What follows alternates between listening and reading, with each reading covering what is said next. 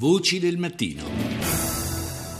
Cambiamo scenario, passiamo appunto ad occuparci eh, della conferenza sul clima organizzata dalle Nazioni Unite in quel di Lima, in Perù, una conferenza eh, piuttosto eh, avviata diciamo, alle battute conclusive, stancamente, ancora molte le questioni lasciate aperte dai partecipanti al meeting peruviano, così almeno abbiamo letto anche la nottata che è appena trascorsa, insomma è stata una nottata di trattative, ne parliamo con Gianni Silvestrini, direttore scientifico del Kyoto Club, organizzazione non profit impegnata nel raggiungimento degli obiettivi di riduzione delle emissioni di gas serra assunti per l'appunto con il protocollo di Kyoto. Buongiorno Silvestrini. Voi.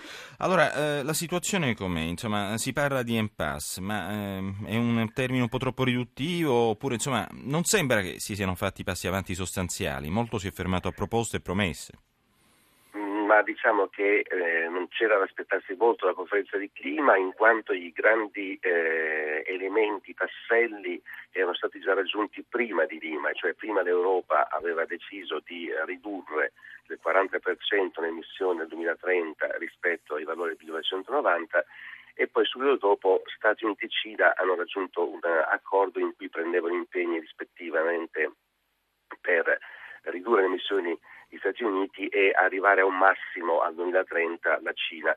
Questi sono gli elementi che eh, danno speranza rispetto a quella che è la vera partita che non è tanto l'IVA quanto la conferenza sul clima di Parigi.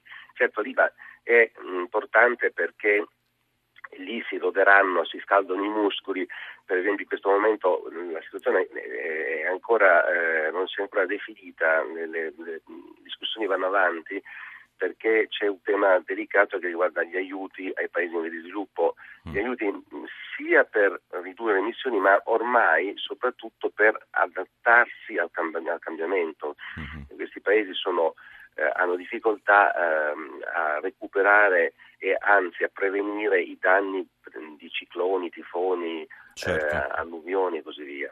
Eh, diciamo d'altra parte che eh, se vogliamo la scossa eh, l'ha data proprio John Kerry no? nel suo intervento, il segretario di Stato americano eh, che ha detto appunto ogni nazione deve fare la sua parte, eh, se vogliamo passare questo testo e solo le nazioni che reagiranno in modo degno alla minaccia del riscaldamento globale saranno legittimate, facendo riferimento proprio al fatto che un paese sviluppato che non faccia la sua parte diventa parte del problema, perché appunto se i paesi sottosviluppati sono appunto alle prese con maggiori difficoltà, le responsabilità inevitabilmente ricadono soprattutto poi eh, ecco, sugli Stati Uniti in primis.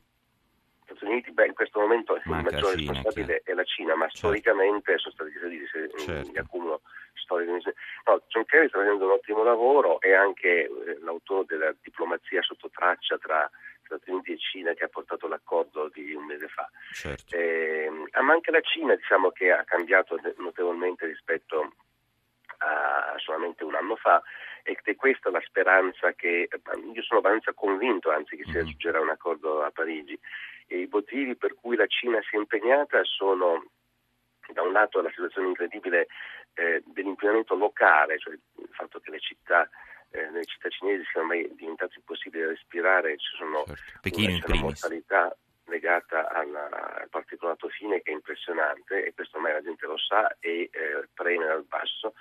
Eh, devo dire che noi abbiamo fatto una conferenza un mese fa eh, come quale energia eh, c'era il responsabile dell'ambasciata cinese che ha fatto vedere delle immagini dicendo questa è la nostra situazione, noi dobbiamo reagire ed è significativo che invece di nascondere i problemi l'abbiano dichiarati. E l'altro evento è che la Cina è ormai un leader nella produzione di tecnologie della green economy, solare, eolico, biogas eh, e così via, e quindi ha tutto l'interesse che si eh, raggiunga una cosa sul clima perché in questo modo si aumenta lo spazio per le tecnologie green in cui appunto mhm. lei. Quindi ci sono de- diversi elementi che fanno sperare mhm. un, ris- un risultato positivo. Ehm, anche il Papa ancora... comunque si è espresso, è interessante notare come anche il Papa abbia fatto sentire la sua voce, insomma in un, in un, messaggio, inviato ai paesi partecipanti Francesco ha scritto senza mesi termini che non c'è più molto tempo per trovare soluzioni globali, insomma li ha messi un po' le strette tra virgolette.